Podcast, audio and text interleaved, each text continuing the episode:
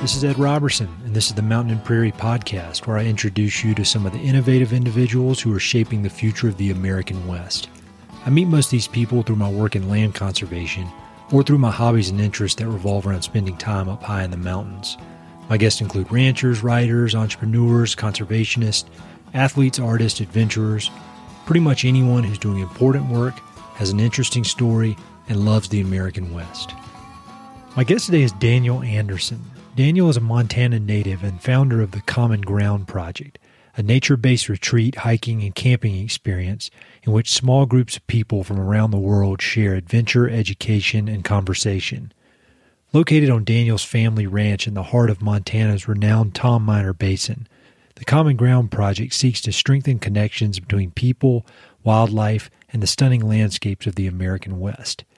As you'll hear, Daniel and his family's multi generational commitment to community and holistic land stewardship make them the perfect people to pass along the wisdom they've gained from the land and life in the Rockies.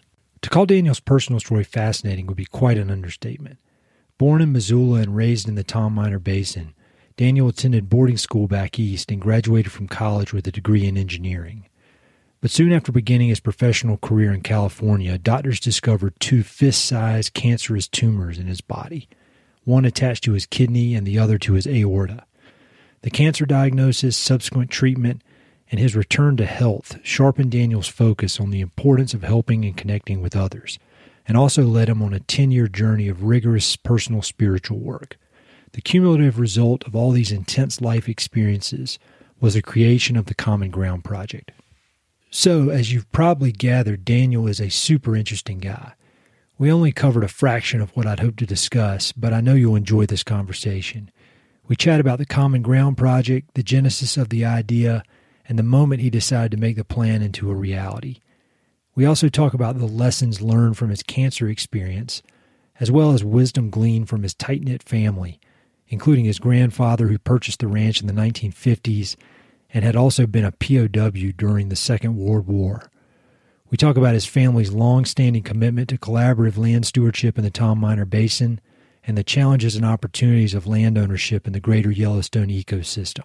Finally, we discuss influential books, his most powerful outdoor experience, and insights Daniel has gained from a decade of rigorous spiritual inquiry. I encourage you to check out the Common Ground Project online, and if the mission speaks to you, consider donating to their Indiegogo campaign. Links to everything are in the episode notes. Thanks so much for listening, and I hope you enjoy this fun conversation with Daniel Anderson.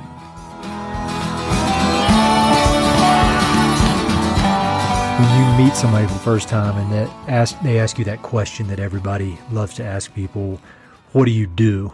How do you answer that? I, I usually try to dodge that question. Actually, I honestly do.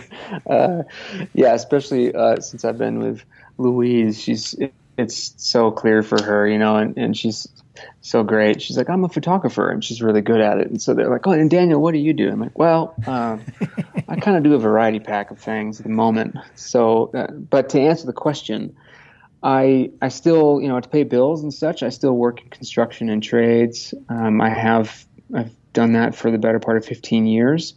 I I contribute to uh, work at the ranch in Tom Miner Basin all year round if I can, as much as I can.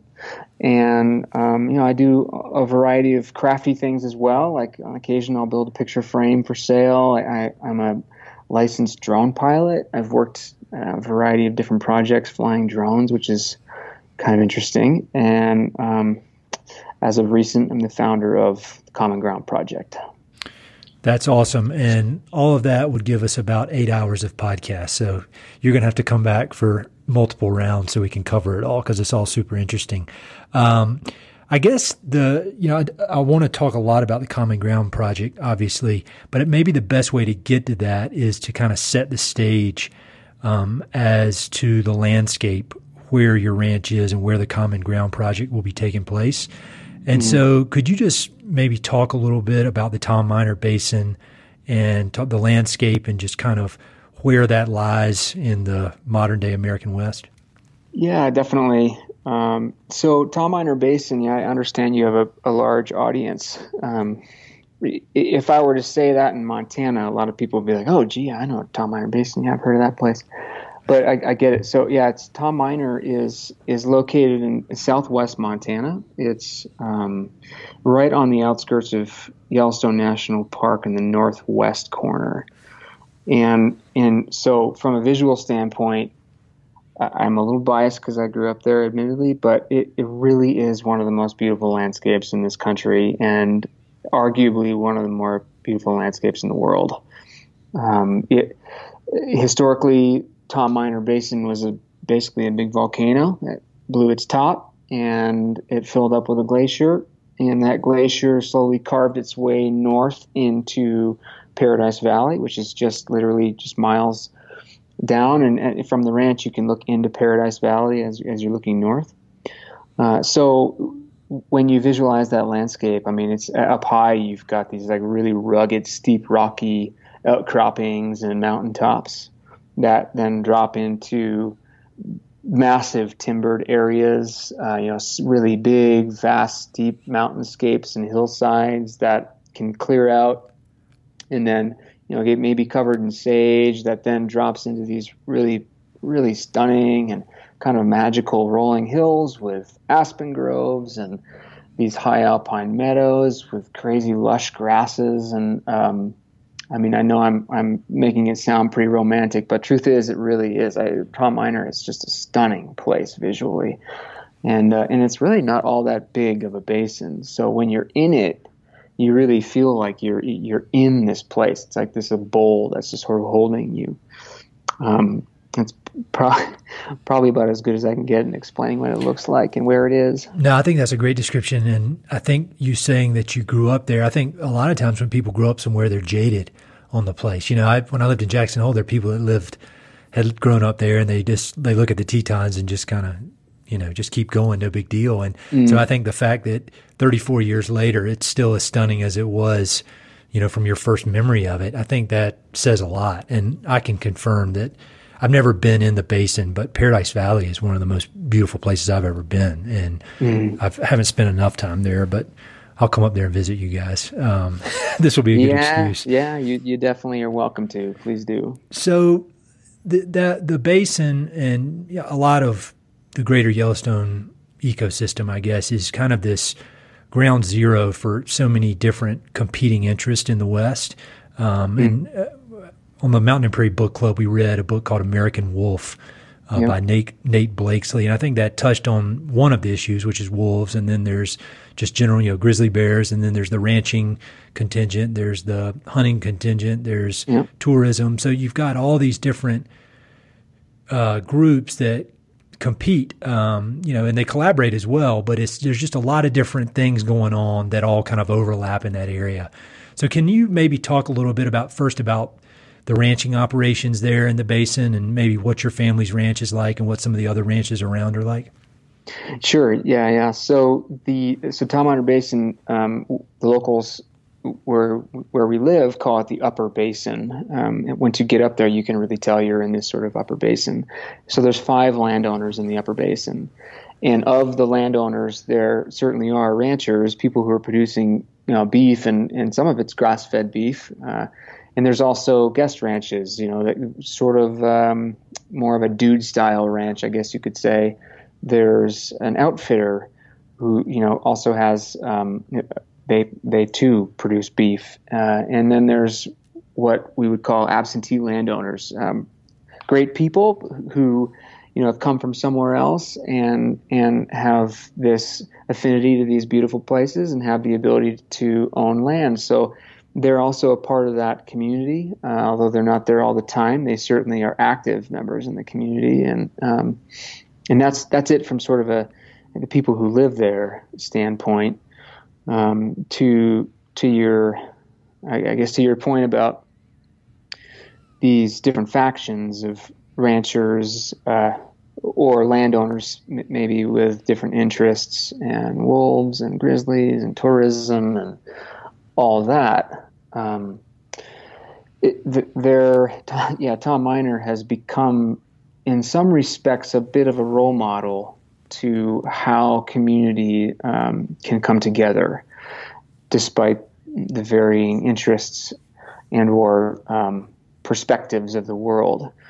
So it's there are definitely challenges. I'll put it that way, and it's dynamic. It's complicated. It, it can get more and more complicated. It probably will as we go into the future. But the foundation is really pretty sweet because all of that community has come together. And, and you know, I'm sure we're going to talk about this, but you know, like Tom Miner Basin Association is is a platform that that community has been able to come together and share their individual concerns on behalf of the collective.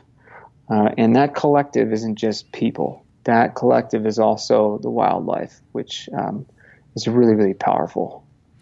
Yeah, that is. So, why do you think that that particular group of people in that particular landscape were able to figure out this kind of collaborative way to make it work? Whereas it seems like at least the stuff that gets a lot of attention throughout the West is people fighting. Um, and mm-hmm. maybe there are other examples of, of places like Tom, Tom Miner that where people have figured out how to make it work and it's just not interesting press or it doesn't get clicks. But it seems like you guys are really just kind of a case study of a best case scenario of how people can work together. Why do you think that is? Just progressive landowners, people get along, they trust each other. A, a small number of landowners, maybe everybody knows each other. What, what, what do you? What is the reason for that? I'd say both of those are reasons for that. There, I, there's probably a whole variety pack of reasons. Uh, it is a small community. There, for the most part, people have been there for a long time. Um, the Anderson family, you know, and my grandfather, uh, and so our our sort of lineage, if you look at it that way, is the oldest family in the basin now. Um, but that, that being said, that people know each other really well, and we've all been neighbors for quite a while.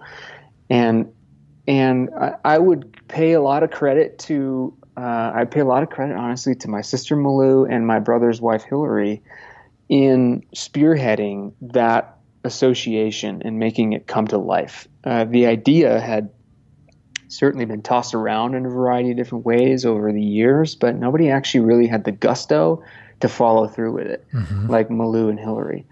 And and they they were the ones who really got it started. Um, from there, of course, then it, it, started to grow, and the connection between the neighborhood and the neighbors um, matured, especially in the face of um, of growing challenges or, or these these issues that, like, a great example is is the wolf. Uh, the wolf wasn't always in Tom Miner Basin, at least not for the last say 100 years or so. Mm-hmm. And and when it when wolves were introduced into Yellowstone Park, that whole basin felt that. And and so that that the shared challenges are are great ways at which people can come together. Yeah. Yeah. So that's great, and it's I, I love that um, not only that it has happened, but that it's gotten press. Because before you and I were even introduced, I, I knew about the Tom Miner Basin. I'd read a good bit about it, and it just I think it, especially in these times where everybody, so many people seem to be at odds. It's cool to have this shining example of how you can make it work. And you know, I, I would imagine that your family and other families have had to make sacrifices. You haven't gotten everything exactly your way every time, but in the end, you've you know you've got this great community there where it, it sounds like it's a win-win-win for everybody. You know, the, the ranching, the business, the the wildlife. I mean, it, do you do you think that's a correct way to look at it? I think there's truth in that. Um, yeah, I do think there's truth in that. Uh, although, to be fair, it's not quite that easy. Mm-hmm. Um, you know, I, like for example, the scenario is is continually changing. Uh, you know, t- six, seven years ago, we did not have the traffic that we have on that road. Yeah. Uh, that, that we do now, and and that's raised its own set of challenges that not everybody in that in Tom Miner, uh, you know, looks at the same way. Uh, it, some people definitely have ideas in terms of how to deal with that that other people just don't agree with. So it's not always just win win win. It's a struggle uh, to to continually bring people together and say, you know, how can we uh, not to play on the words with the common ground, but uh, how can we find this common ground? How can we collaborate? And, and what is it that we stand for as a community? Um, because ultimately, it's Tom Miner Basin is definitely on the map. And yeah.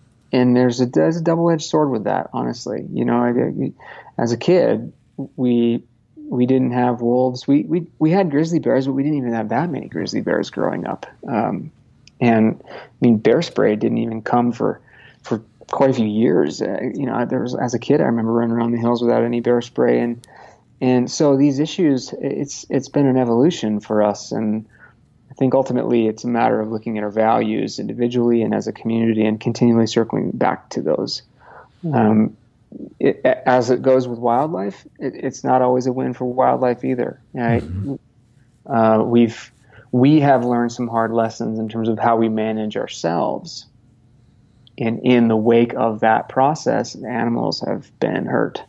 So, um, I mean, a really, really good example of that that is super relevant and current uh, is that you know a few years back there was a sow grizzly bear with two cubs uh, in the fall who she was she was killed by a hunter um, accidentally. I mean, it was one of those just bad situations that can happen in this type of landscape. And in the end, mother was killed, and these two cubs were really young. And you know, we, we were talking with biologists and specialists, and and not any, n- nobody thought that these two cubs were gonna make it through that first winter, and they did.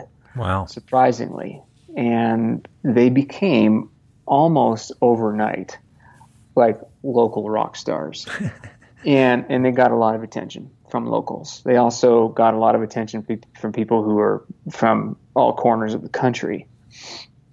And um, and those bears, you know, from people on the dirt roads and uh, people who live there too, those bears didn't learn what they could and should have learned had they had a mom in terms of habituation yeah. people.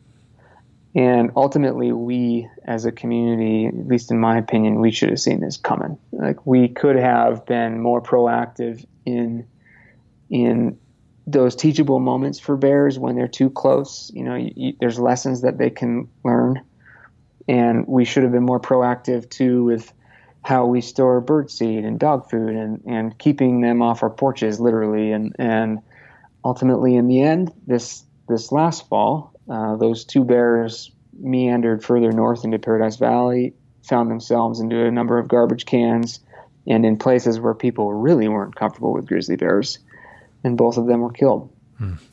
And and so, which is really sad. Uh, I mean, to me, that's just like, dang it, uh, something that we could have we could have prevented. Uh, ultimately, I think we could have, and we can't control it all, but again, to the point, it's not always a win-win-win. I, I think in overall, it's a really good system, and and people are you know aligned with each other, which is paramount, and the values are are certainly showing themselves to be um, really beneficial for the overall system, not just the individual or the family. Yeah. I, I really appreciate that perspective. And I think we were talking about this a little bit before we started recording, but the, the cool thing about these podcasts is that you have time to really discuss these things in, in depth. And, you know, I've read a few articles and it's all written real nicely and makes everything out to sound great. And the reality of is if there was a secret formula and if it were easy, there wouldn't be any conflict anywhere and everybody would win. And so I think it's very good for people to hear that you guys are held up as this case study of how it can work, but it's still hard as hell. And there's still challenges and you're having to readjust and, you know, make different concessions here and there. And so I, I think that's a, a real valuable thing for people to hear that even the people that are quote the best, you know, you're busting your ass to, to, to stay, you know, to, to make it work. So that, I appreciate that. Um, how did your family end up there? Yeah, we ended up. Uh, I I pay it all to Grandpa and grandma on my father's side of the family. Um, my grandfather moved, well, both my grandparents moved to Montana in 1952 in Paradise Valley.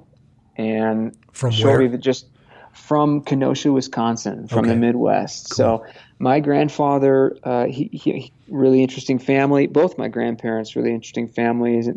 But the story of him coming to Montana is is kind of a heart throb because he, you know, he was a bomber pilot in World War II, and he was shot down uh, over Italy.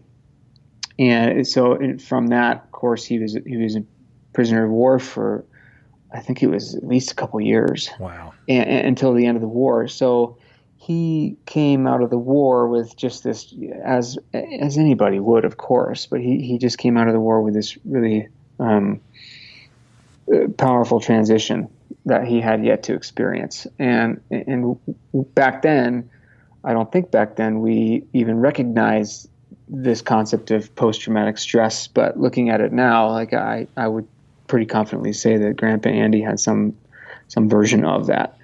And when he came back home to Kenosha, Wisconsin, he clearly was not. It wasn't going to work for him to mm-hmm. to be in that particular place and in that lifestyle. And and he just had this. He was, a, I think, he was a romantic at heart from probably a long, long time ago, and he had this yearning to experience this sort of rural Western lifestyle um, and, and, this kind of this rancher esque um, idea, I, I, guess. And so he went westward, and my my grandma Ginny went with him, and they landed in Montana, Paradise Valley, and then just a few years after 1952 he uh, he fell he fell in love with Tom Miner Basin and was like this this has got to be it. So I would say that it started there, um, you know, and, and, I, I would argue too that it was Tom Miner Basin that was probably the beginning of my grandfather in his healing process, mm. and and so from there, you know, my father and his brothers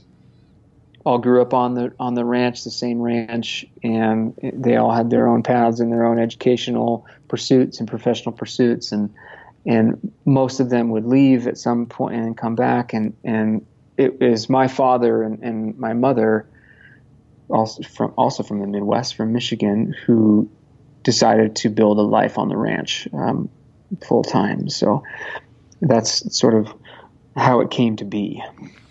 That's a great story. Um, so you spent I know you were you told me you were born in Missoula and then how old were you when you were at the ranch full time uh, it was, you know, from second grade on. Oh, wow. About. I mean, I, we we actually lived in Big Timber, Montana, briefly for a couple years. It was such a I was so young that I I have memories, but they weren't they're not very clear.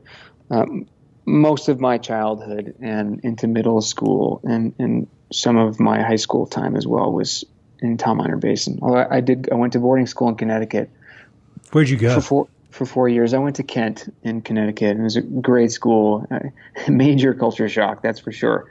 Uh, coming from chasing sheep in the hillsides uh, to you know all these crazy accents like New Jersey and Boston and New York, and it was just like, whoa, um, these people are crazy.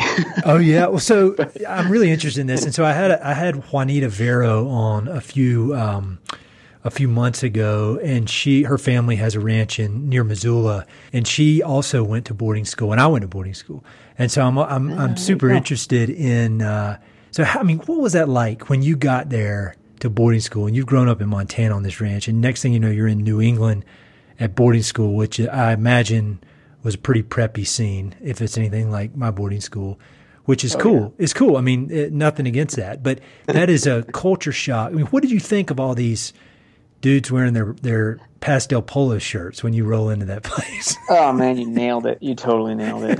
I know I was there, man. I was in the southeast, but but I know I lived it. That's great.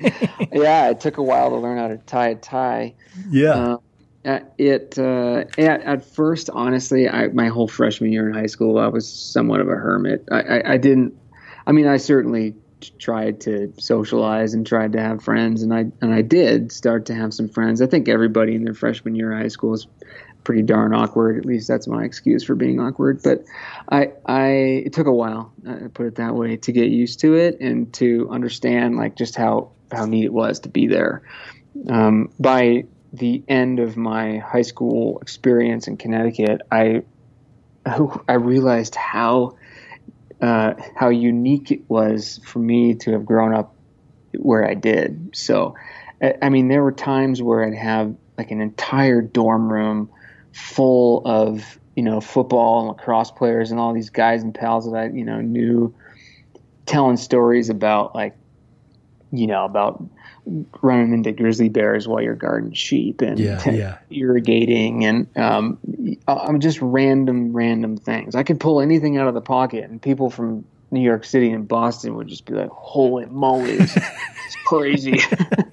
so it, it ended up being a really, really great way to start sharing stories and and uh, and then of course with that too. I I mean I always my family has it's been like this for years. You know, I insisted that people come out stay with us in the summers. So I had friends come visit from the East Coast who just loved coming to Montana and, and you know spending life on the ranch for two or three weeks. I had a buddy out for almost a whole month one summer, just just working on the ranch, you know, and just doing our thing, and and that was really where it, it became special. Realizing just how awesome it was that I got to spend that time in Connecticut and still have these roots in Montana that are clearly so deep. Are you still pretty good friends with your boarding school friends? I'm great friends with a whole bunch of them. I, uh, you know, as it goes, so many. Whenever we talk to each other, we're like, "Oh man, we don't, we don't communicate and we don't touch base as much as we should." But, I, you know, our lives just keep going. But I've got some of my closest friends are are from my high school years in Connecticut. Definitely. Yeah, same with me. I mean, my best friends, and because you grow up with them, you know, they're they're almost like family. Um, they are kind of your family because you're away from your family. Um, well, before we, we go too deep down that, I want to I want to stay on the Tom Miner Basin, yeah. and I want to hear. Uh, can we let's go ahead and talk about the Common Ground project because that's one of the things I really want people to be sure that they understand and, and, learn about. And it's it's really an unbelievably exciting project. It combines so many things that that I'm interested in, and it um, just in this unbelievable landscape. So, can you just kind of give us a, a primer on on the the project and, and where things stand? Definitely, yeah. Thank you for giving me the chance to share it too. It's really special. So, Common Ground Project is something that I, brainchilded a few years ago, and then started to collaborate a few ideas with my father in terms of you know visioning what this could be, and and what it is now is we are creating a an immersive camping uh, guided nature based experience that we're going to host at our ranch in Tom Miner Basin for small groups of people. Ideally, these people are from all over the world. Uh, and, and, this type of experience is um, educational at its core. It's definitely, there's elements of recreation and adventure because, of course, you're in, in this wild landscape and wildlife watching and understanding you know the wildlife biology of the place, the history of the place, um, the landscape itself, how it became the shape that it is. So I mean, there's a lot of educational components.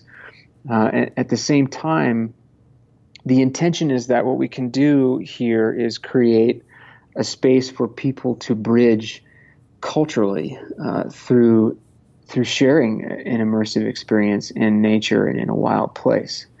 And it certainly isn't anything unique just to Tom Miner Basin. But I, I, think if you get you get ten people around a campfire for five days, and, and you throw in hiking and equine assisted therapy and facilitated discussions and guest presenters were like wildlife biologists and geologists and historians and and you know people like our mutual friend Becca Frucht, you know, who can come in and say like this is how you tell your story and this is how we can learn about each other through the power of storytelling.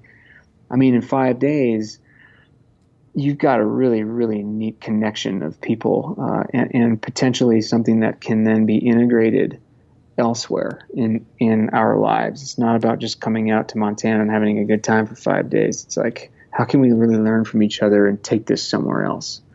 So that's that's Common Ground Project in a nutshell. You know, a facilitated nature based experience, literally camping in teepees on the Anderson Ranch. So, and I'll link to your webpage, and you've got a great video on your fundraising website. Now there are links to everything, everything on the page, so people can click through. Um, so, you know, I have a million ideas a day of things that I think would be cool, and I, I would imagine you do too. What what was the point where this idea you decided, all right, we got to make this thing a reality? Because it's a big difference between having a cool idea and actually making it work and starting to go out and raise money and, and really put the plans into action. Um, so, was mm-hmm. there a specific moment where you decided, all right, we got to do this, or was it more kind of a slow burn over time and it built up? It was both. I, I won't go into the slow burn because the slow burn was in the range of 20 years. But but it, it, there was a moment that uh, I, I just immediately could tell myself uh, this has to happen. I'm doing this. And, and it was three years ago. I was working on the ranch as a range rider. And I actually had gone to, I was in Boston early that summer, uh, a friend's wedding, and I, you know, in the process of the wedding, we met these great people and these met these two young women about the same age, um, one from New York City and one from Kansas City, both inner city kids from the city, grew up in the city, and they are you know independent enough and and able enough now to like go and travel the country, and, and they're like, oh yeah, well, so our thing is we we uh, we pick a place on the map and we just go uh, once a year at least. So my buddies and I were like, "Well, geez, have you ever been to Montana?" And and they're like, "No, of course not. We've never been to Montana. what, what is that place? Is that still a territory?" like we're like, "All right, this this is it. You have to come to Montana." And and they came. They came that, that same summer. And this moment was, you know, we we spent a couple days at the ranch. Um, definitely gave them a brief snapshot of what it all looks like in Tom Miner. And, and there was this late this evening. It was actually getting into the nighttime. One of these young women and myself were sitting on this porch of of our barn, second level porch that's cantilevered off the side of the barn, looking up into this beautiful, you know, vista in this horizon. And the moon is, it's, it's, a really full moon that night too, which is great. So you can see a lot, but the moon is starting to come up behind the mountains and you can really, really see that horizon. And we're talking and sharing stories and it's just quiet. You can hear the, the birds at night making their sounds and you can just feel it all. Pretty visceral setting, very peaceful and a little bit of the meaning of life conversation too. To just kind of frame this. Uh, and a couple minutes of silence, we're looking up at the mountains, and this this girl, this young woman, turns to me, and she looks like right into my eyes, and she's got her, her her eyes are just welling up with tears. Wow. And she says, Daniel, thank you so much for insisting that we come out here. And I, I mean, I was immediately, I was, I was I felt that, and I was like, "Well, thank you for coming out here. Like, you know, we couldn't do it without you." And she looked up at the horizon. and She's like, "No, you don't get it." And she, and you know, tears really started to kind of come out a little bit more. And she's like, "I never knew this existed." And I, and this is this young woman from Kansas City. And, and so I, I was like, "Well, what do you mean by that?" And she turns to me again, and she's like, sort of points t- takes her pointer finger toward her heart. She's like, I never knew this feeling existed. Oh wow! And and it was just like this beautiful, beautiful moment. And then that's all she said, you know. And we just then we just look up at the horizon, and at the moment, then I'm thinking to myself, yeah, this has to happen. That's pretty powerful stuff. That sounds like a movie. One day someone's gonna make a movie about about this whole deal, and that's gonna be like the, the big scene. oh, that's man. awesome, man. That's so that's cool. uh, that's really cool. It was really really special to to like just be witness to that. Well, and that that brings me to another question I had in, in talking to our mutual friend friend Becca, who is happens to be one of the most hilarious people in the world, and I'll link to her Instagram. Yeah. People, she's really she is un, she is hilarious, and she's a one of the most authentic in, unique people I've ever met in my life. I love mm-hmm. her. She's awesome. So she's great. But she yeah. she was talking. We were talking a little bit prior to this uh, us meeting, and she was talking about how your family has this unique aspect or unique way of thinking about the land, and that you know we're long term stewardship. That you know the idea of owning land. That's as, as, far as the human race goes, that's a relatively new idea, and that mm, you know we're all right. just kind of passing through, and that you you you and your family had this real um, commitment to, I guess, sharing the landscape. I don't know if that if that makes any sense, but was that something? This idea of kind of being the temporary stewards of the land as it moves on and sharing the land with other people and sharing the experience. Was that something that was in your family? before this experience you had with with this young woman or oh yeah okay can you talk a little bit did that come yeah. from your grandfather maybe yeah oh certainly it it's hard to pinpoint really how far back that goes in the family uh, in terms of great grandparents and great great grandparents, but I know for sure that Grandpa Andy really embodied those same that same outlook or perspective as a steward. Uh, even growing up, I remember just being in my elementary years of you know sitting around the dinner table and mom and dad would talk about like, well, you know, we just consider this timeline. We're we're really here for just a small little speck on it, mm-hmm. and do do we really own it? Uh, not really. It's it's uh, maybe on paper we do, and, and it's our responsibility to to ultimately be the best stewards that we possibly can while we're here. Um, because w- why would you do anything otherwise, right? I mean, that was that was basically the message from younger years, and I know that that was passed down from Grandpa Andy one thing I would I would add to the stewardship um, ideals, so to speak, is is that you know from Grandpa Andy and my father and my grandmother and my parents and my siblings and all you know so many of us we feel like uh, if you look at something specific on the on the landscape, whether it's a tree or a bush or an animal, it's we try to look at it at least in this lens of it has intrinsic value. Mm-hmm it, it's it's not necessarily something that is ours to own or ours to like benefit from. Um, I mean, it, understandably, we have to pay attention to all the elements of sustainability, and that is you know environmental, social, economic, and you know financial is a part of that. Um, but it's it's not this sort of you know I don't want to play too too heavily into like the hunting world, but it's really not from this predatory standpoint. It's more of this romantic standpoint of just having a really deep appreciation for the place and all of its inhabitants, and that we're part of that system. And that, that ultimately was the foundation for our stewardship model as a family. And from there, as the community grows naturally, and especially in Tom Miner Basin, it is turned into this it's the foundation surely but it's turned into this aspect of trying to move the conversation or the values from i and me to us and we mm-hmm. uh, it, you know trying to remove our own interests if possible for the betterment of the entire system and all the relationships that are going on and that that's definitely people to people, but it also is very much people to place. So, and, and, that includes wildlife and and anything that you can put your eyes on as you walk through a landscape.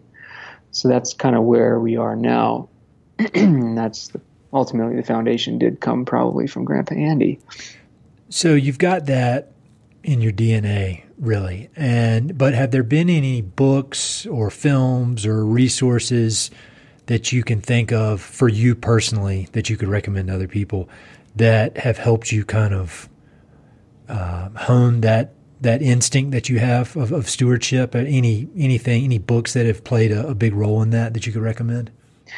You know, I I think so. I I mean, growing up, there was there was one particular book that really was pivotal for me as a early twenties guy, and that is Ishmael from Daniel Quinn. Mm-hmm.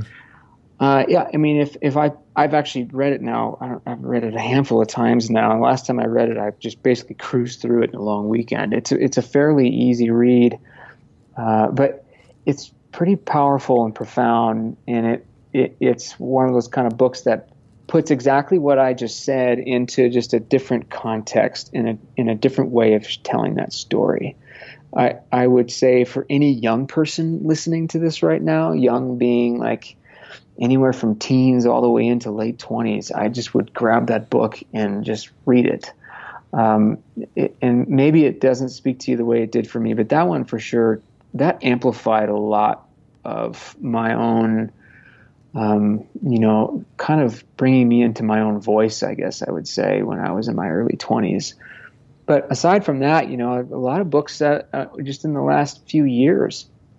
Like I, I actually had a list of books written out, um, and I was going to talk about them, and then I looked on on your website with all these awesome books that you have listed. And I'm like, oh, geez, they're all there. nice. so you got so many good books, man. but so I ended up going back to my to the arsenal, and like Richard Louv's Last Child in the Woods. I it even says it like right on the cover. Um, it's like an absolute must read for parents. Really? It, yeah, it's it literally it's what it says in quotes. I'll uh, read that. I'll t- I can take. I need all the help I can get on that. Yeah, that front. it, well, so yeah, Last Child in the Woods, Saving Our Children from Nature Deficit Disorder. Oh, I've heard of that book. Yeah, I've heard of that book. It's a darn good read. There's a lot there for sure. It's it's really informational. Um, another another book though that has helped in some of this sort of philosophical way of looking at stewardship is titled Presence. Mm-hmm. It, human purpose in the field of the future. I mean, that's like that's heavy and heady.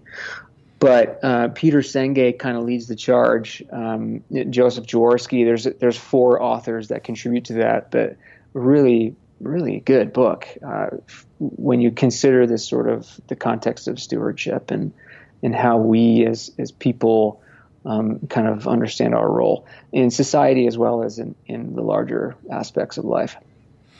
Those are um, great, and they're not on the website, so I will uh, I'll add them. And for people listening, I'll have links to to all this stuff. So if you're driving a car right now, don't be writing down these books. Just go to the website later. um, so uh, you've got a you've got a, a, great team in place with the Common Ground project. Um, both people that are you know working on it full time, and then partners and supporters, and some of some of whom have actually been on this podcast before. And we were talking before we started recording about what a small world it is. Um, can you just talk a little bit about this this great team that you've assembled? Yeah, definitely. The team, so the core, the inner core for Common Ground Project started with my father and I, and and my sister Malou quickly jumped on board. She uh, she and I are, are the two siblings closest in age. She lives on the ranch full time, and she's just, I mean, I I'm biased, of course. She's my sister. She's a great human being. Ultimately, she's a beautiful person, and she's got a lot of really, really powerful ways of relating to horses in her own story, in her own kind of experience, and that's what she's bringing into this core. Is is this equine assisted aspect of you know relationships? Um, so aside from Dad and Malou, and Dad is really my grounding rod, and I mean just to, totally transparent, Dad is like my greatest hero. Mm-hmm. Um, so the two of them I, is where we started, and from there, really dear friend Melissa Danino, who I seriously can't put words to how talented this human being is uh, on a creative standpoint. She is just like I'm blown away. She continually shows up just like home run after home run after home run. And you ask her to do something, or you ask her, Are you interested in doing this? And she's like, Yep, I can do that. And within literally within days, there you have it.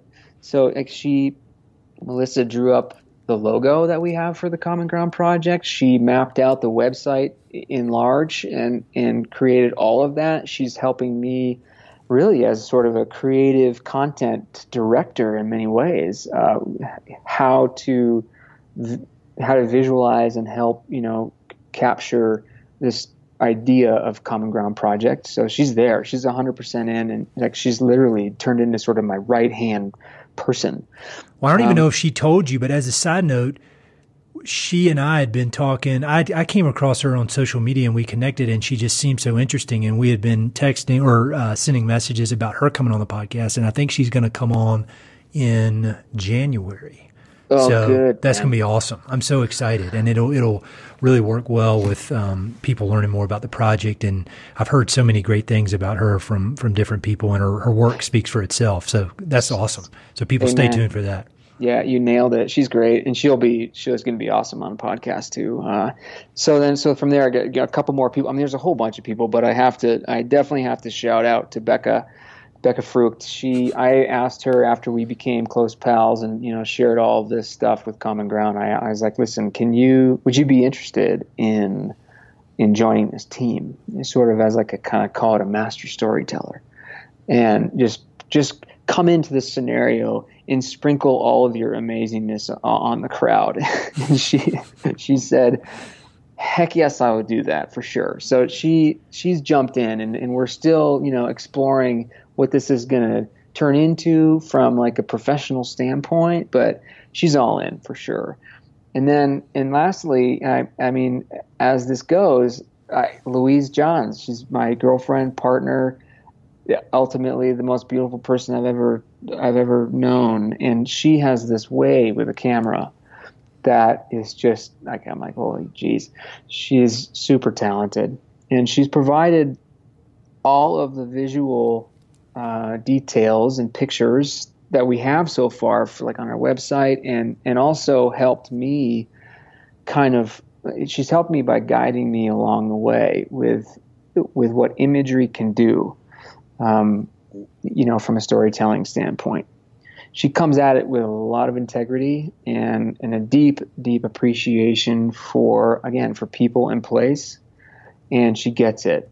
So as a partner, I, I, just couldn't be luckier. And then also to co-create this uh, this idea with Common Ground Project, and we're scheming. Although I'm not going to talk about it just yet, but we are definitely scheming together about some programs in the future that we could house through the the Common Ground Project. So, last but not least is Louise Johns, of course. Yes. Well, that's how individually any of those people, if they, they, were just doing it themselves, it'd be exciting. But the fact that you're all working together and combining all your your different strengths, I mean, that's that's huge. And um, it is. I'm very excited. Is. I mean, it's yeah, it's just it's just really really cool, and it just makes sense. And it you know, for my personal selfish interest, it just I'm I'm super interested in what you're doing. Um, so I, I do have to. I'm going to cut you off just yeah, real quick. Go, so go. I also have to pay credit to my brother, my sister's husband, Dre, mm-hmm. who who lives on the ranch full time. You know, he and I, as I started to create this idea, this concept, you know, he and I would hike together a lot on the ranch, um, both day and night. We would hike and and share our you know perspectives of the world. And he was one of the grounding rods, similar to the way the way my dad has been in in sort of pushing me and propelling me and saying, you know, you're on to something, do it, man. Like you you've got this. And he also is like, and you just say when I, I'm going to help in any way I possibly can. So I, I know that Dre, from his crea- his capacity as a person who's creative as well as just really handy, uh, he's going to for sure be a person that contributes to the Common Ground Project in the future in, in probably a myriad ways. So yeah, close to that. But all star team, man, good good work on that. Um, so, what is your fund? Can you talk a little bit about your fundraising goal and, and how people can either contribute or, and or spread the word? How how can people get involved? Yeah, there's. I, yeah, that's great. Thank you. Um, so the fundraising is through Indiegogo. We we've put a pretty high target out there admittedly, you know, I'm not sure if we're going to get there, but 150,000 is what we're shooting for. Um, although that includes uh, inviting people to come and experience uh, the, first, the first few retreats. So, technically speaking, we don't really even need to get to 150,000. You know, we're looking at this from the lens of anything we can raise is going to help us and it's going to move us forward into building out this entire facility, which incorporates a bunch of TPs to get all of our guests and participants and then also facilitators and guides and professional presenters and such to come and, and have a place to stay as well as a really really nice bathhouse and you know, like fire pit and all this stuff so the fundraiser is about generating that foundation to build out our facility um, but it's also more than just that you know and this is how people can get can engage. I mean, if you can't come to Montana by experiencing one of our retreats, then you can still be a part of this experience in some way by helping, um, if of course if it resonates with you, by helping share the the kind of principles that we're trying to espouse. And and so this concept through the fundraiser has really launched itself into a national and even international audience to to help s- sort of spread the word. And that word really has distilled into one fairly simple message, um, which I can't help but think is about as appropriate as it gets considering the world that we're in right now, especially politically. Mm-hmm. And, and the message is we are more connected than we are divided. Yep. And it's about time we start paying attention to that and, and really honoring that. And and having fun doing it too, you know, and, and like doing it in these wild places like Tom Miner Basin. Um, so so the the Indiegogo crowdfunder is sort of a twofold uh, purpose. You know, one is definitely generating some income to build out facilities that will enable us to really get going with this, and the other is about just sharing virtues and values and connecting with people. And, and, it doesn't really have to do with raising money. It just has to do with creating meaningful connections between people and, and beautiful wild places. So, well, there's definitely a need for that, like you said. Now, there, now more than ever. I think there always has been, at least for the last like four thousand years of humanity. But, but it's um, yeah. you know ever since we started yeah. settling down in towns. But it's um, mm-hmm. I think I admire I admire what you're doing. Um, so I want to talk a little bit more about you specifically because we've only scratched the surface as far as the the interesting adventures that you've had sure. over your life. Um, you went to you went to Montana State, is that right? Majored in engineering. Yeah, it was construction engineering at Montana State. And Correct. then I'm gonna fast forward a little bit to age 25. You went to the doctor and had quite a surprise. Can you talk about that? I sure can. It was um, to be uh, to be accurate, it was 24 when I went to the doctor the first time. It was Got 25 it. when the doctor gave me some really good news. Oh, nice. Um, okay. Okay. So it, when I was, it was November 17th in 2009 that I woke up in the middle of the night with this crazy, crazy side ache that within about five minutes had me almost seizing on the floor. It was just this wild thing that was like, what the heck is going on here? So obviously, rushed to the ER um, and and immediately into scans. And you know, um, doctor comes out and it's like, "Oh, buddy, we have a problem. Uh, you you know, I, you have two big tumors." Um, so I, I was diagnosed with stage four lymphoma and went immediately to a, um, a specialist in, in, at the time I was in San Diego, living okay. in San Diego uh, you know, running on the beach and surfing and just doing the San Diego thing, which was great. Like I, I was I was living life down there at the time, and um, and this doctor, you know, he comes in. He's a South African guy. And he he specializes in lymphoma, and he's like, okay, so this is a very aggressive cancer. You have two big tumors, both bigger than a fist. Um, you know, one is on your kidney on the right side, and the other one is wrapped around your aorta. Both bigger than a fist both of them bigger than a fist. Holy shit, that's insane. Didn't even know either. And you were in, crazy. I mean, you were in great shape. I mean, active every day. Yeah, yeah that's I, crazy, I had, man. I had no idea. And I mean, what happened was the tumor on my kidney had hemorrhaged.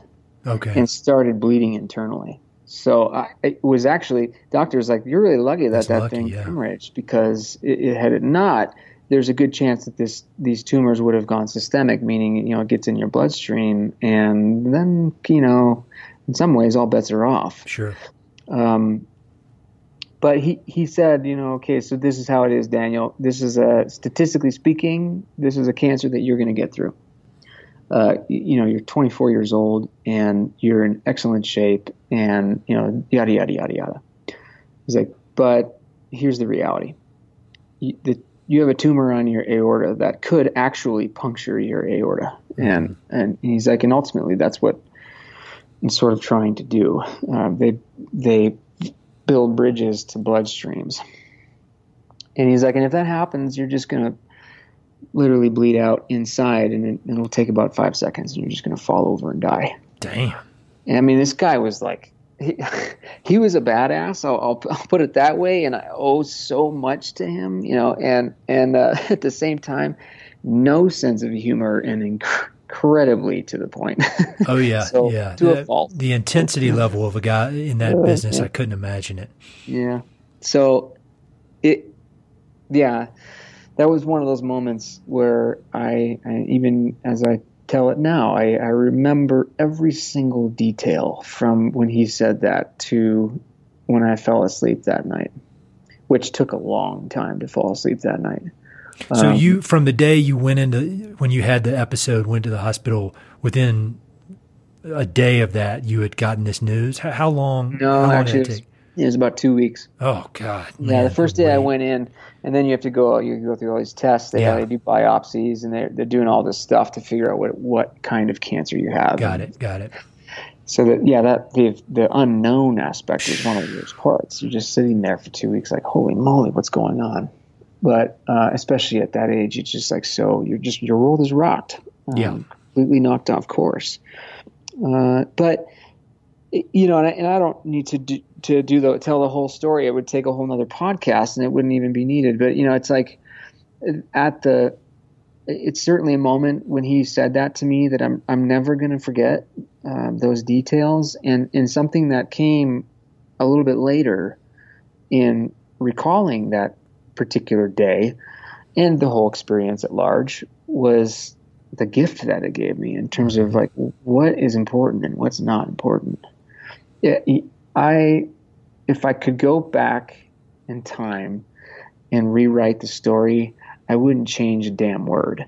Now, right. granted, I'm also on the other side of the story, still talking about it, mm-hmm. and to be, to be completely respectful of the many people who might listen to this who have either gone through a similar experience themselves or have had family go through it and not come out the way I have. That is something that um, that really does cut to the core. So I'm lucky that way, and I will forever be grateful. Uh, that being said, I still wouldn't change the story. So, how are you and I mean, I had a, a, a, cancer scare at one point. It wasn't as bad as yours, but it was. It still scared the shit out of me and change. You know, basically changed my whole perspective. Um, mm. But it wasn't. It wasn't an overnight change. I mean, I think there was definitely like a huge shakeup, and then it took me probably a year, really, for or even two years for everything to kind of settle. Because I mean, and that was just the way I handled it. But I went through a bunch of different I mean, basically, I was working at a real estate development company, and they told me I had cancer, and you know, blah blah blah. It changed me. Now my whole career is devoted to conservation, and so hmm. that, yep. and it, it, wasn't a quick switch. I mean, if I were writing a story about it, it'd be cool to write that way, but it took two years of a lot of examination and kind of unpleasant. I'm sure my wife, who was my fiance at the time, wasn't enjoying some of the, you know, anger and stuff that, that I had. But how did mm. that play out for you? I mean, how did things change, and what was the timeline? I'm just curious, purely from a selfish standpoint, because I because of my experience. No, I think it's a really good question, and I, I, think it's also a really good question for anybody else out there who is going through it. Um, I, have known a few people now since I've been out of that experience, who you know have kind of called on me in that way and asked, like, you know, what, what how long does this take? mm-hmm. and, and so, really, really good question. It took me a year if not two total years. Uh, the first within the almost by the day actually. So I was given clean bill of health when I was 25 years old, about a week before my birthday, and, and my birthday is April 26th, and so which was uh, my golden birthday. No, mm-hmm. sorry, no, it wasn't my golden birthday, but it, it was it was right right there, and and it took almost a year to the date later, I picked up a newspaper and I saw this article of um, it was like I just came across this random little article of you know there's a self help self help group of cancer survivors and, and cancer people uh, you know who get together once a week and tell their stories. And I was like, oh man, well, I, I had I felt like I had sort of softened with the whole experience, and I had kind of come to with all of it after a year. And I was like, yeah, maybe I should go and um, maybe I could contribute to the conversation, and maybe I could even I don't know help somebody. And I mean, little did I know, I, I a whole nother set of emotions. Like I, as soon as I walked in the door, I just like walked into this whole new world that I had to process again and it and it was amazing. Of course, I, I, learned a lot, and it was everybody else that really helped me versus me helping anybody.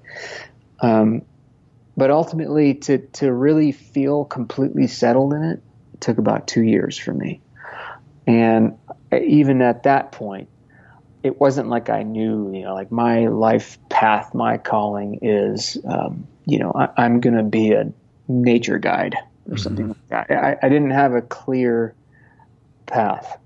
I just knew very, very clearly and confidently of how um, it, it, affirmed how much I appreciate people and how much I appreciate the relationships that I've created with people.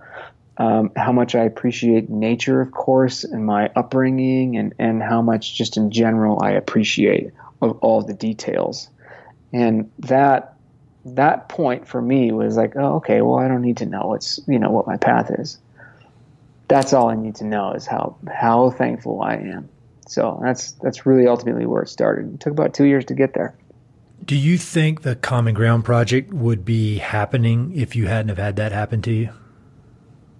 Uh, hmm, that's a good question. I don't know, man. I, I mean, it's hard. I, you know, it's hard to yeah, answer that, but it, well, I think it's a fun question. I, I guess I would say, yeah, it probably would happen even without that. But mm-hmm. you know, maybe not. I mean, that was such a powerful. I, I mean, there's literally uh, a few different experiences in life that have that much potency, and those things really shape us um, and, and who we are. Whether whether or not we see the shaping while it's happening, um, it doesn't really matter. I, I, I would guess that there's a chance I wouldn't have cre- I wouldn't have been so driven to this concept with common ground if I hadn't experienced that. But um, I mean, one thing that I, look at in terms of my own, myself as being teacher and student uh, when I was in treatment, I and this is uh, something that um, kind of leads into this idea of storytelling and sharing and, and co-creating around campfires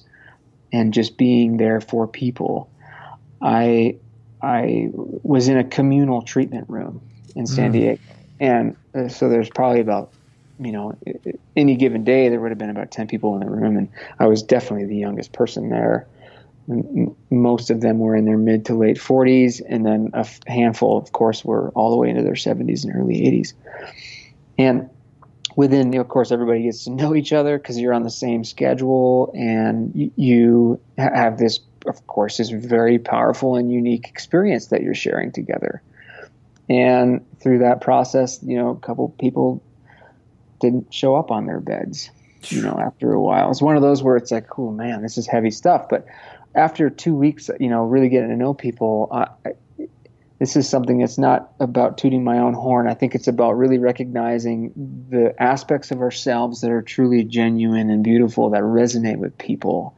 And this is ultimately what I'm trying to create with Common Ground, of course. But I'd walk in the door of this treatment room, and everybody eh, would, it's happened a few times, everybody would start clapping, and they'd all start cheering Superman.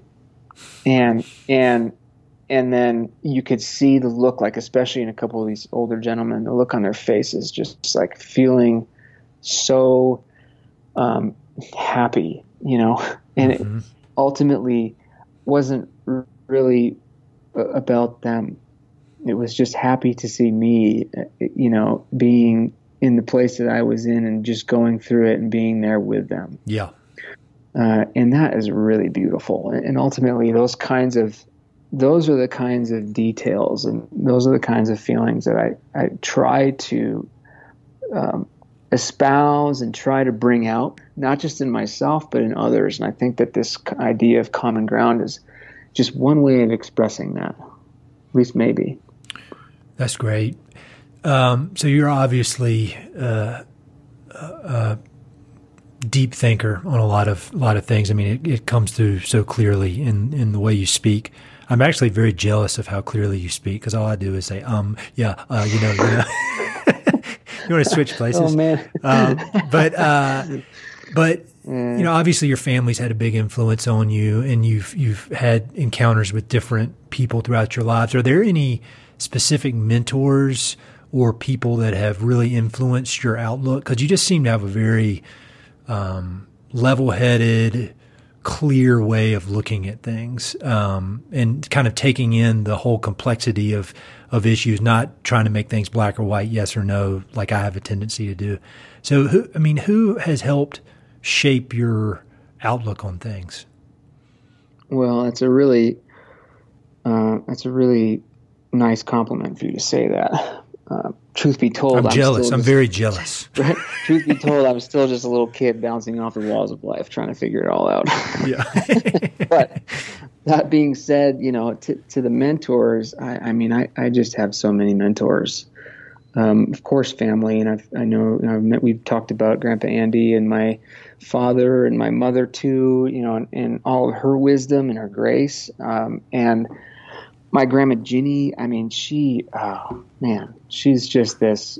She passed away a little less than a year ago, um, which was a big, big hit for our family.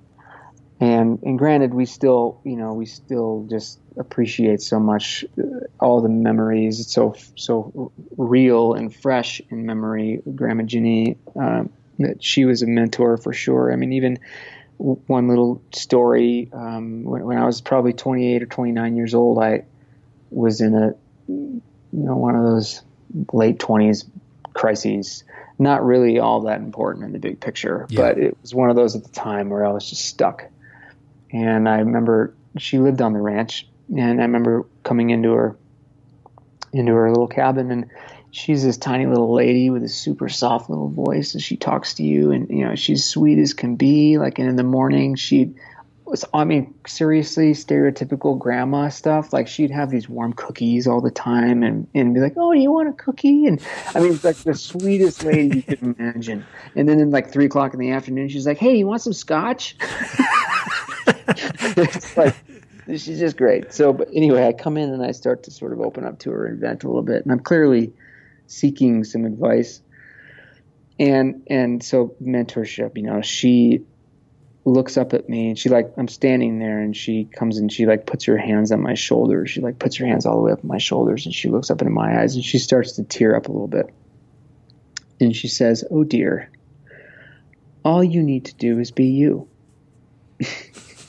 it was like I mean, it makes me think of some of my buddies who are like, "Do you, boo? Just yeah. just do but Grandma Ginny said it in this way that just like pulls the heartstrings. In oh, fact, yeah. and it, but it's also it's trivial and simple, but it's so real and profound at the same time. And it, I kind of just like checked myself, I guess, the moment, and I smiled and I was like, "Yeah, you're so right, Grandma. this stuff really isn't important. Thank you for that." And, and, so you know family mentors but you know aside from that I, i've met some really really interesting people along the way and i can't pay homage to anybody in particular for the people i've met but in my mid 20s um, 10 years ago i met i met a peruvian shaman it, it, who who clearly turned into a mentor mm-hmm. almost within minutes and from there met a variety you know over the course of 10 years of um, exploring what kind of teachings that that world can offer. Uh, met some really powerful uh, spiritual healers teachers thought workers philosophers educators politicians corporate people. I mean it, it, some people, individuals from all over the planet who have been drawn into that world in a spiritual sense from their own calling mm-hmm. have once you're in it you you or once you at least step into that field with people and it doesn't have to be a peruvian shaman i mean it literally can just like we're doing with common ground it can be a campfire with other people but once you step into that world you immediately create connections with people that you can't put words to. Mm-hmm. And the elders that I have spent time with in that work have taught me so much uh, about not just myself and opening me up to my own self and teaching me how to get out of my own way and and all these different really complex ways of looking at our, our own like who we are and, and what is it? You know what's the purpose and what's the meaning? And not everybody thinks that way but I, I certainly do. Aside from the social side of it man these folks have taught me a tremendous amount about our connection to nature and and what that means for not just ourselves individually but for our entire civilization. And and um, none of this stuff is dogmatic. Um, all of it is ultimately quite profound and r- deeply rooted in nature. So I can't say actually specific names just because I would get in a lot of trouble if I did that. I understand. Well, that's, I can tell you that that work uh, has been incredible. Well, it's cool thinking about just our conversation and and these connections you've made with people, and it seems like there you've made a lot of connections with people through very intense experiences, like these spiritual experiences, um, and then like the experience of sitting in that group treatment room when you had cancer, and then the experience, you know, even of growing up um, on the ranch with a tight knit family, and then boarding school. You know, that's an intense experience where you make these lifelong connections that are stronger than than pretty much anything and and that's sounds like that's what you're going to be doing at the Common Ground project. You know, you you have these intense, memorable, meaningful experiences that bond you together with other people. Is that mm-hmm. am I off on that? No, you're right on with it, man. You're right on with it. And it's it's not about prescriptive and saying like you're going to do this and this and this and then we're going to leave with that and that and that. It I mean there are there's a little bit of truth in that because we want to like you got to prime people in terms of what they're going to be coming into. Sure. Uh, but really, this is a co-creative process. It is what we make of it. So that's it's as I keep saying, really exciting. And we are we're already well over an hour, which is crazy because I feel like we've been talking for ten minutes. Um, do you have time for us to run through some of these quick questions that I ask everybody at the end of the podcast? I sure do, man. I'll try not to ramble. Um, no, ramble all you want. This is my podcast. We can do whatever we want. We can talk. For, we should have just said, "All right, this is a four-hour podcast." yeah, I'm going to do go. that one day. Um, so, do you have any favorite books about the American West? Uh, yeah. Okay. So, couple. Yes, I'd say the the favorite book about the American West is Trails Plowed Under by Charles M. Russell. Uh, I mean that that is just a really fun, entertaining um, cultural experience in and of its own. Cool. Uh, it, it, so yeah, TPU is what we call it in the family. Trails plowed under. Uh, Charlie Russell, man. I, if if the readers don't know who Charlie Russell is, then there's an entire arsenal of great work in art and poetry and writing that Charlie Russell provided for the the West and the history of the West. Um, nice. I'll link to all that. I, I would say, like in, in, terms of writings, that would be the the one that would, okay. I'll give you. Mm-hmm. That's great. Do you have any favorite documentaries or films that have been meaningful to you? Sure do. Um, let's see here. Films. Well, I, I'm pretty sure Dumb and Dumber is the best movie ever made. So well, Roadhouse is the best movie ever made. Dumb and Dumber is the best comedy ever made. oh, Roadhouse, yeah, course. You've got oh, your man. facts how mixed up. I, how could I? I totally messed that up. oh my goodness. No, I'm with you on Dumb and Dumber. I, I, so I used to have that movie memorized. no, okay. So in all seriousness, I, you know, I take it back to this. I, I come from this feeling place, like Last of the Mohicans. Mm-hmm Avatar, Man from Snowy River, Lonesome Dove. You know, a few of those. Those are a few that I could list off. Um, all around amazing movies, and and from a documentary standpoint, yeah, I saw one recently. It was the premiere of it, and or uh, the first showing of it in Montana, I believe, was in Bozeman. Jeff Bridges, who also is a, a resident, part-time resident of Paradise Valley, really, really amazing guy he he put together a work called Living in the Future's Past.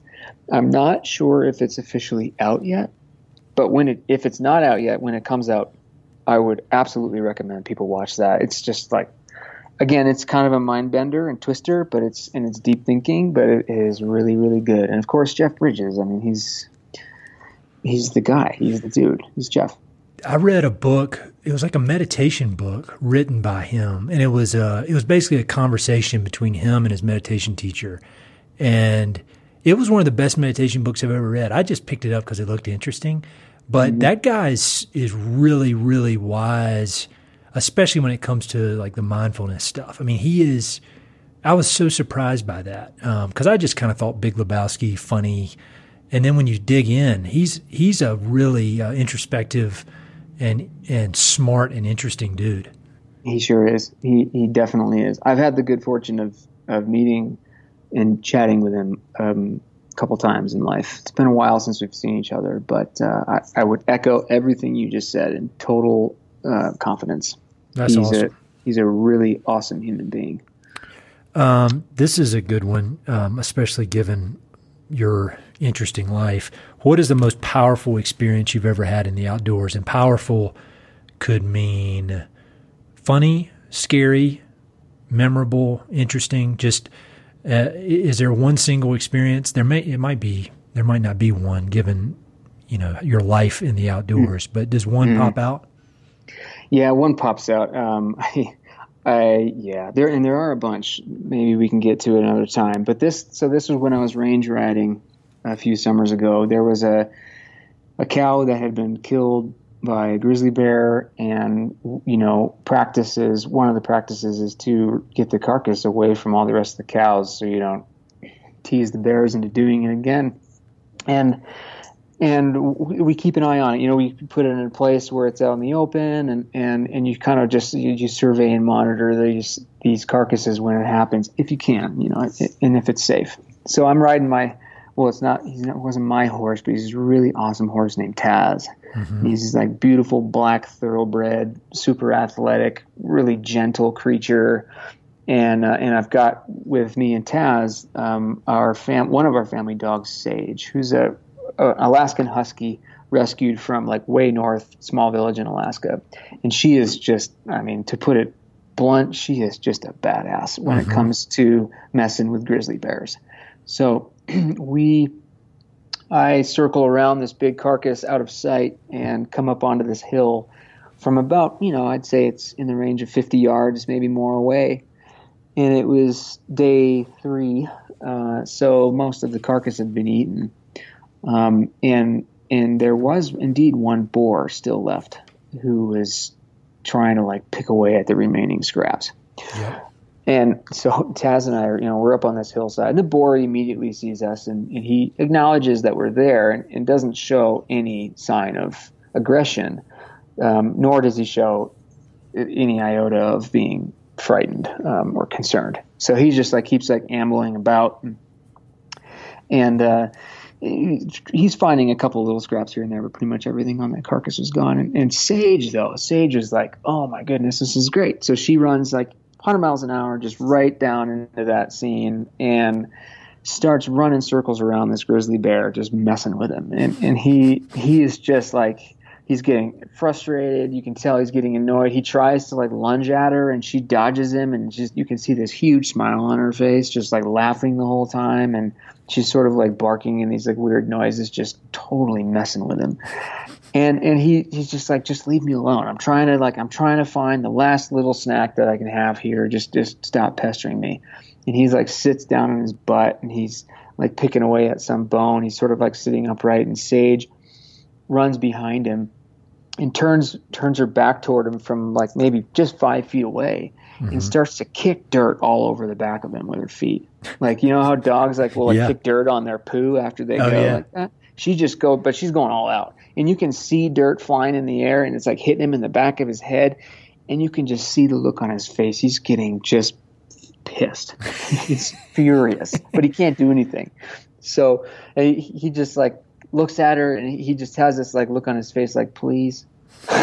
And, and she and then she she's like fine okay so literally it was just like that she just was like okay fine i, I you're on your own but here's how that this is the best part of the story. So, the, I there was a few people up there when they dropped the carcass off uh, the first day, and and somebody had a banana that must have been like squished in a bag or something. I don't yeah. know, but anyway, it was on the ground, and it was a full banana. And, and I didn't realize that, but I was close enough to see like this bear kind of he gets up he starts to amble around he's like okay well i'm heading out. There's nothing left here. And he's, he's walking away from his carcass and then you like see him like do a double take he pauses and he's like wait a minute what the heck is that? He reaches over and he grabs this banana and i was like no way there's a banana. And so then he sits down on his on his butt again and he starts to peel the banana like what? is the most perfect like the, the dexterity was incredible man. Like he didn't just like pop the whole banana in his mouth. He's peeled this thing as perfect as you possibly could. And then i had this big light flash in my head like holy jesus i have a banana in my bag too. I was carrying like i had this little day pack on Yeah, where i yeah, always have like a snack bar or a banana and a bottle of water and an extra can of bear spray I always like packed a bear spray on my saddle or on foot with in my hand, but I always had another one. And I'm like, oh my god, oh my god. So I like I'm reaching back there, reaching back as hard as I can, as quick as I can, because this banana is gonna be gone in seconds. You know, this bear. So I and I successfully, you know, open it up, pull the banana out, and I peel my banana. And right as I bite into my banana, I kid you not, that bear like turns and looks right at me from 50 yards away, and he like chomps into his banana as I chomp into mine. and it was just like, yeah, this is coexistence at its best. Can you guarantee an experience like that for people who come to the Common Ground Project? Uh, holy moly! Yeah, no, I, I, uh, I wish I could guarantee that. I, I don't know if you could ever replicate that experience. That's pretty unreal on a lot of different levels. That is so cool. That's It was- awesome. Um, next to the last question, I, I ask this of everybody who comes on. Um, if you could ask, make a request of the people who listen to this podcast. So it's people that love the American West. They're from all over, all over the world, really, which is crazy. But people that have a love for the West, whether it's through conservation, ranching, athletics, art, whatever connects them to this region. Um, if you could offer some words of wisdom or ask them to do something, what would that be? Okay. Yeah. All right. So, all right. A couple things. For anybody who comes into Tom Miner Basin, specifically, I would ask uh, to please drive extra slow on the dirt road. and and and furthermore, you know, for that, just anytime you're on a dirt road, just like why not slow down and take in the nature of a dirt road? Uh, This isn't a race, you know, and pretty much any time we're on pavement, we're just like, you know, got to get to from A to B as fast as I possibly can.